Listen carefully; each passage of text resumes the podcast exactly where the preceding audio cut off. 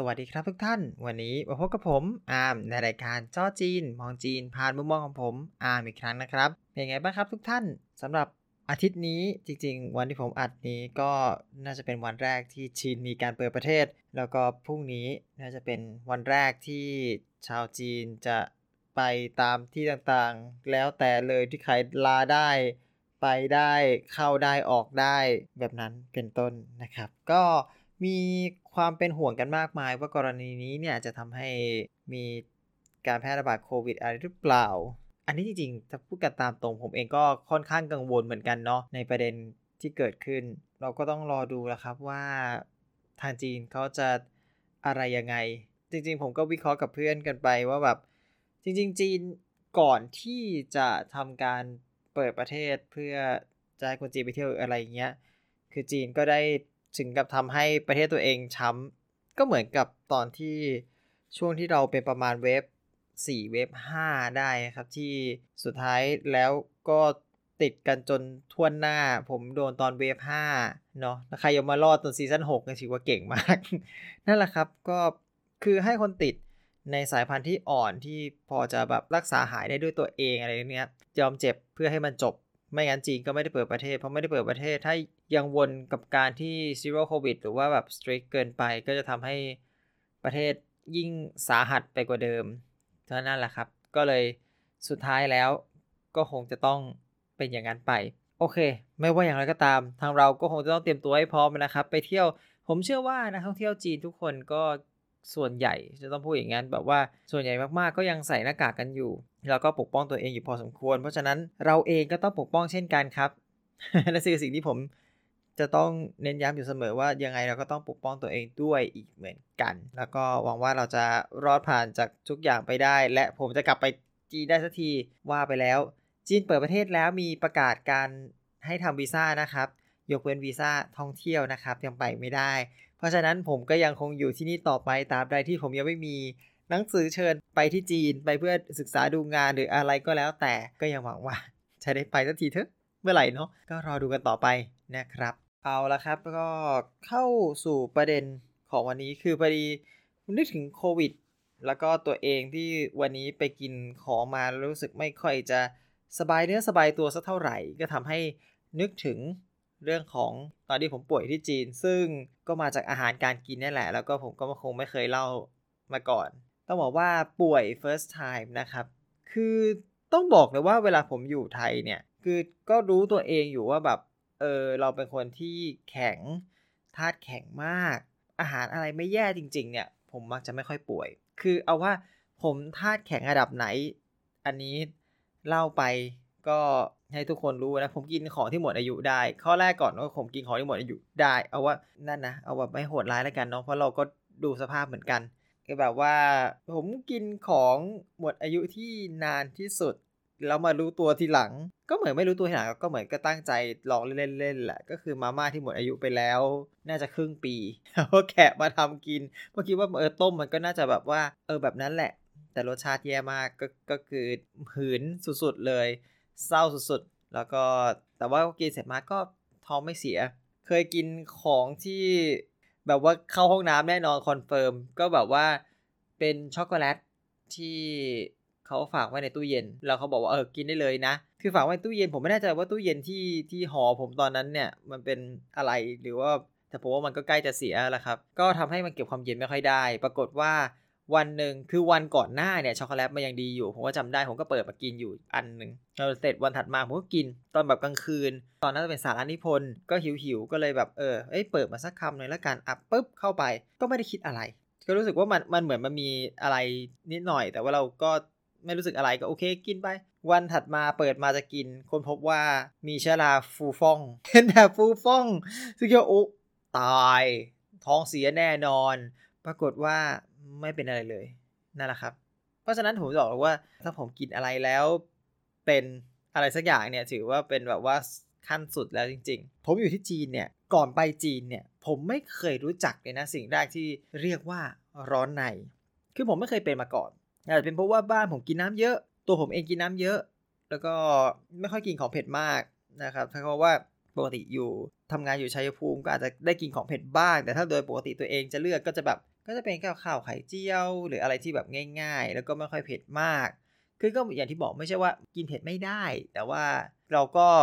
เนาะเลือกที่จะไม่กินเผ็ดนะครับมากกว่า ทีนี้เนี่ยก็คือไปอยู่จีน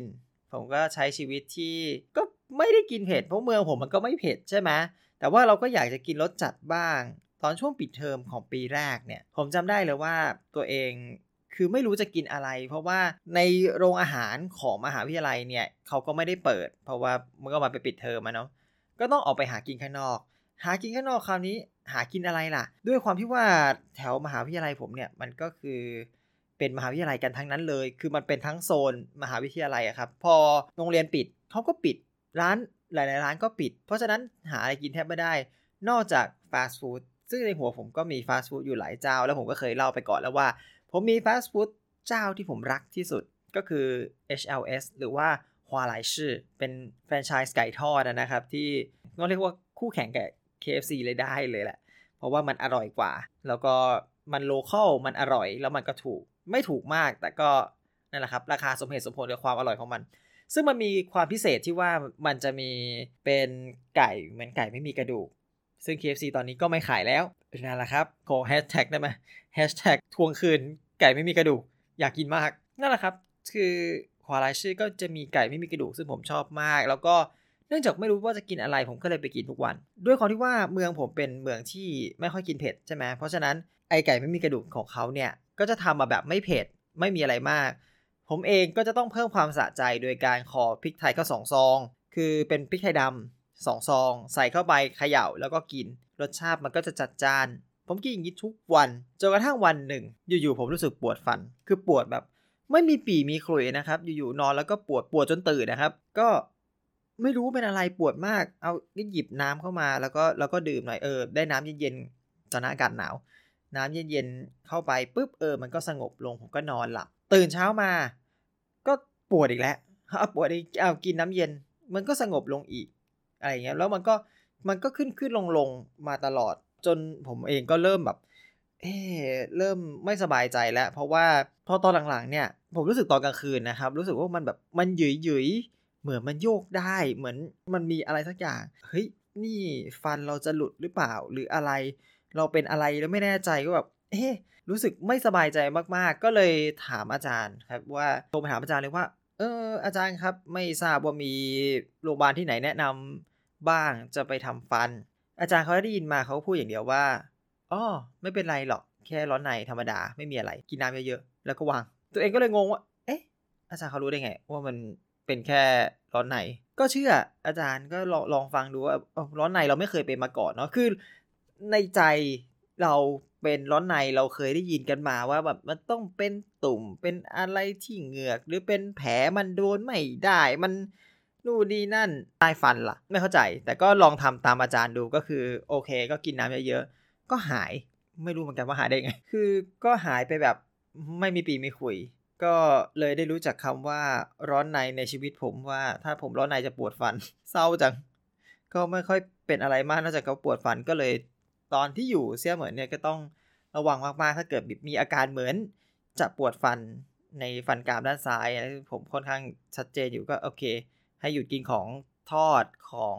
เผ็ดเผ็ดเผ็ดเป็นพิเศษอะไรเงี้ยครับ ก็จะรอดชีวิตมาได้ ก็จำเทคนิคนี้สำหรับตัวเองมาตลอด อันนั้นเป็นการป่วยครั้ง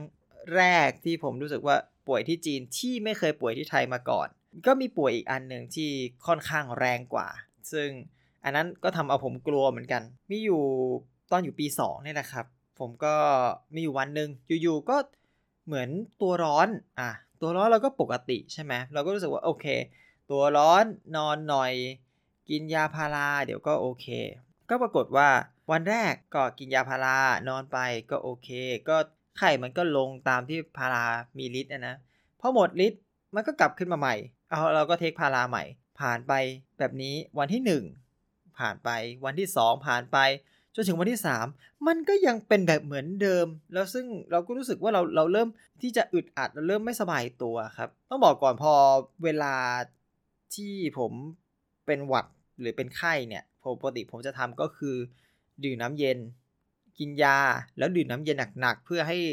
แบบลดความร้อนทั้งหมด แล้วก็จะได้ระบายออกทางปัสสาวะด้วย ซึ่งก็จะเป็นวิธีที่ผมทำทรมานตัวเองอยู่เสมอ แต่ว่ารอบนี้กลับไม่ได้ผล คือ อ๋อนอกจากนั้นผมยังมีแบบว่านอนไม่เปิดแอร์เพราะผมผ้าห่มคือยังไงก็คืออบตัวเองให้ร้อนนะครับ แล้วก็เพื่อที่จะได้แบบระบายทุกอย่างออก เป็นแบบเป็นเหงื่อเป็นอะไรไป ก็ปรากฏว่าครั้งนี้เนี่ยคือที่กินพาราไปใช่ไหมครับไข้มนุษย์ลงจริง แต่ว่าไอ้ที่อบตัวเองเนี่ยเหงื่อกับไม่ออก ผมไม่เคยเจอก่อนเอ๊ะตัวเองเหงื่อไม่ออกตอนแรกก็ไม่ได้สังเกตนะครับจนแบบว่าพอหลังๆรู้สึกเออใช่เหงื่อมันไม่ออก ทำไมเหงื่อไม่ออกไม่รู้แต่รู้ว่า โอเค แต่เราเทคพาราไปได้ มันก็น่าจะโอเคอะแต่นี่มันก็วันที่ 3 แล้วใช่ไหมมันก็เริ่มร้อนอกร้อนใจแล้วแหละวันที่ 3 ยังไงก็ไม่หายแล้วแล้วก็ไม่ไหวแล้วต้องไปหาต้องไปหาใครสักคนช่วยรักษาแล้ว เพราะว่าไม่งั้นเนี่ยผมมีคติว่าวันที่ 3 ยังไงก็ต้องไป ถ้าเกิดเมื่อวันไม่ได้เพราะเรารักษาวิธีเดิมๆ มันก็ยังคงจะต้องวนอยู่อย่างนั้น ต่อไปโดยที่มันยังไม่หาย และไม่มีท่าทีว่าจะหายด้วย ก็ ตอนนั้นก็จำได้เลยว่าแบบแบกสังขารตัวเองไป ด้วยความที่น่าจะตัวร้อนแบบร้อนสูงมาก ก็แบกไปถึงห้องพยาบาลของมหาลัยตัวเอง คือจำได้เลยว่าแบบสภาพตาลอยสติสตงสติไม่มีสุดท้ายก็ไปถึงห้องพยาบาล พบว่าไม่มีใครอยู่ ทุกคนไปเข้าประชุม ก็เลยไปนั่งตรงหน้าห้องพยาบาลคือแบบ ตาลงตาลอยนอนรอหมอนอนแบบนอนไม่เอาอะไรแล้วนอนตายอยู่เนี่ยอยู่หน้าโรงห้องพยาบาลรอหมอมาจนกระทั่งหมอมาก็ดูแบบ เอ้ย ดูอาการดูดูซ้ายดูขวาแล้วเขาก็บอกว่า เออเนี่ย เราเป็นจงสู่นะแล้วแบบฮะจงสู่จงสู่คืออะไร คือจงสู่เนี่ยมันเป็นคำที่ผมเคยได้ยินมาก่อน แล้วก็เคยเปิดดิกซึ่งมันจะแปลว่า heat stroke ซึ่งคำว่า heat stroke ในความหมายของบ้านเราเนี่ย คือผมก็ผ่านโรงเรียนทหารมาก่อนนะ มันมันคือสิ่งที่แบบเขาขาดปัดตายมากเลยนะ ถ้าคนเป็นฮีสโตรกก็คือ ถ้ารักษาไม่ทัน คือถ้ารวบตัวไปไม่ทัน จริง ๆ มันไม่ได้มีเวลาแบบ 3 วันขนาดนี้คือมันตั้งแต่ตอนแรก ๆ เลยอะ่ะ ก็คืออาจจะเสียชีวิตได้ และฮีสโตรกมันเกิดจากการตากแดดด้วย ซึ่งผมไม่ได้ตากแดดนี่ นั่นคือประเด็นยิ่งกว่า นั่นแหละครับ ก็เลยไม่เข้าใจว่าไปยังไง แต่ก็จริง ๆ จงสูเนี่ยผมนิยามว่าแบบธาตุไฟเกินมากๆ แล้วไม่มีที่ระบาย ต้องไปอย่างนั้น เพราะว่าจงสูมันเกิดจากการที่เราแบบกินของเผ็ดของร้อนของเผ็ดของร้อนอีกแล้ว แล้วก็ปรากฏว่าเรื่องของการขับของร้อนออกจากตัวเนี่ยมันเสียสมดุล คือก็อย่างที่ผมบอกไปว่า ผมไม่มีเหงื่อในช่วงนั้น ซึ่งนั่นแหละครับมันก็ทำให้ไม่มีการขับความร้อนออกไป มันก็ทำให้อบอบอบขึ้นเรื่อยๆ จนกระทั่งสุดท้ายก็คือ ก็เป็นจงฉูนั่นคือจงฉูในความหมายของจีน ที่ไม่ใช่ฮิสโตรกในบ้านเรานะครับ ตอนนั้นหมอให้ยามาแค่ 3 ขวดคือน้อยจำได้ว่าน้อย ตอนแรกเราไม่มียาใช่ไหมเราเราเป็นร้อนในเนี่ยเราเป็นช่างหัวเนี่ยเราไม่ได้มียา เราแค่ดื่มน้ำแต่ว่าจงสู่ต้องมียานะครับ ก็ได้ยาเป็นแบบขวดเล็ก ๆ ขวดแบบเหมือนวัคซีนนะครับ นึกภาพออกไหมแล้วก็มีแบบมีจุกยางปิดใช่ไหมแล้วของจีนก็จะ มีให้ก็คือมีหลอดให้ แล้วก็จิ้มดูดเอาตามเวลาไม่เคยเจอมาก่อน ตอนแรกเราก็คือไม่เคยเห็นแบบยาอะไรแปลกขนาดนี้เนาะคือบ้านเราก็แบบไม่ยาดื่มก็ยากินใช่ไหมแต่เราไม่เคยเจอยาดูดแบบนี้ดูดแบบเหมือนเหมือนยาคูเลย ลืมชื่อยาไปเรียบร้อยแล้ว ก็เป็นยาในสูตรของคนจีนนี่แหละครับ มีจากแบบสมุนไพรจีนอะไรแบบนี้เพื่อรักษาอาการจงสูเพื่อต้องเรียกว่าเพื่อลดความร้อนออกลดธาตุไฟ ของตัวเองลงไปนะครับ ก็กินได้ 3 วันหายไปปกติเหมือนไม่มีอะไรเกิดขึ้นเลย ก็นั่นแหละครับทำให้ผมรู้ว่า นี่เป็นคติที่บอกตัวเองว่า ก็ถ้าเกิดว่าเราไปป่วยที่ต่างประเทศ บางทีเราก็ต้องเชื่อหมอต่างประเทศบ้าง อย่าเชื่อตัวเองเยอะเพราะทั้งสองรอบจริงผมก็ดื้อเนาะเชื่อตัวเองมาตลอดว่าเอ้ย รอบแรกก็เอ้ย ไม่มีอะไรหรอกก็ปวดฟันนึกว่าแบบเอ้ย เดี๋ยวไปหาหมอฟันเอาเดี๋ยวก็โอเค ปรากฏคนละเรื่องกันรอบที่สองก็เช่นกันคิดว่าเอ้ยเป็นไข้ปกติ เดี๋ยวกินน้ำกินอะไรเดี๋ยวก็หาย ไม่หายสุดท้ายก็ต้องไปหาหมอเหมือนกัน คติของวันนี้ก็คือนะครับป่วยที่ต่างประเทศก็โปรดเชื่อหมอประเทศนั้นครับเขาโปรกว่าอยู่แล้วเพราะเขารู้พื้นที่ โอเคครับ วันนี้ก็เอาเป็นเรื่องขำๆแชร์กันว่าเราอยู่ต่างประเทศเนาะมันก็การเจ็บป่วยเป็นเรื่องปกติที่เรา หลีกเลี่ยงไม่ได้ แต่เจ็บป่วยยังไงให้ปลอดภัยที่สุดนะครับ หาหมอครับหาหมอ โอเคครับ ก็ถึงตรงนี้ก็ขอขอบคุณทุกท่านที่รับฟังจนจบนะครับ ผมแล้วยังไงเราเจอกันใหม่ในอาทิตย์หน้านะครับ ผมสำหรับวันนี้ไปก่อนแล้วครับ สวัสดีครับ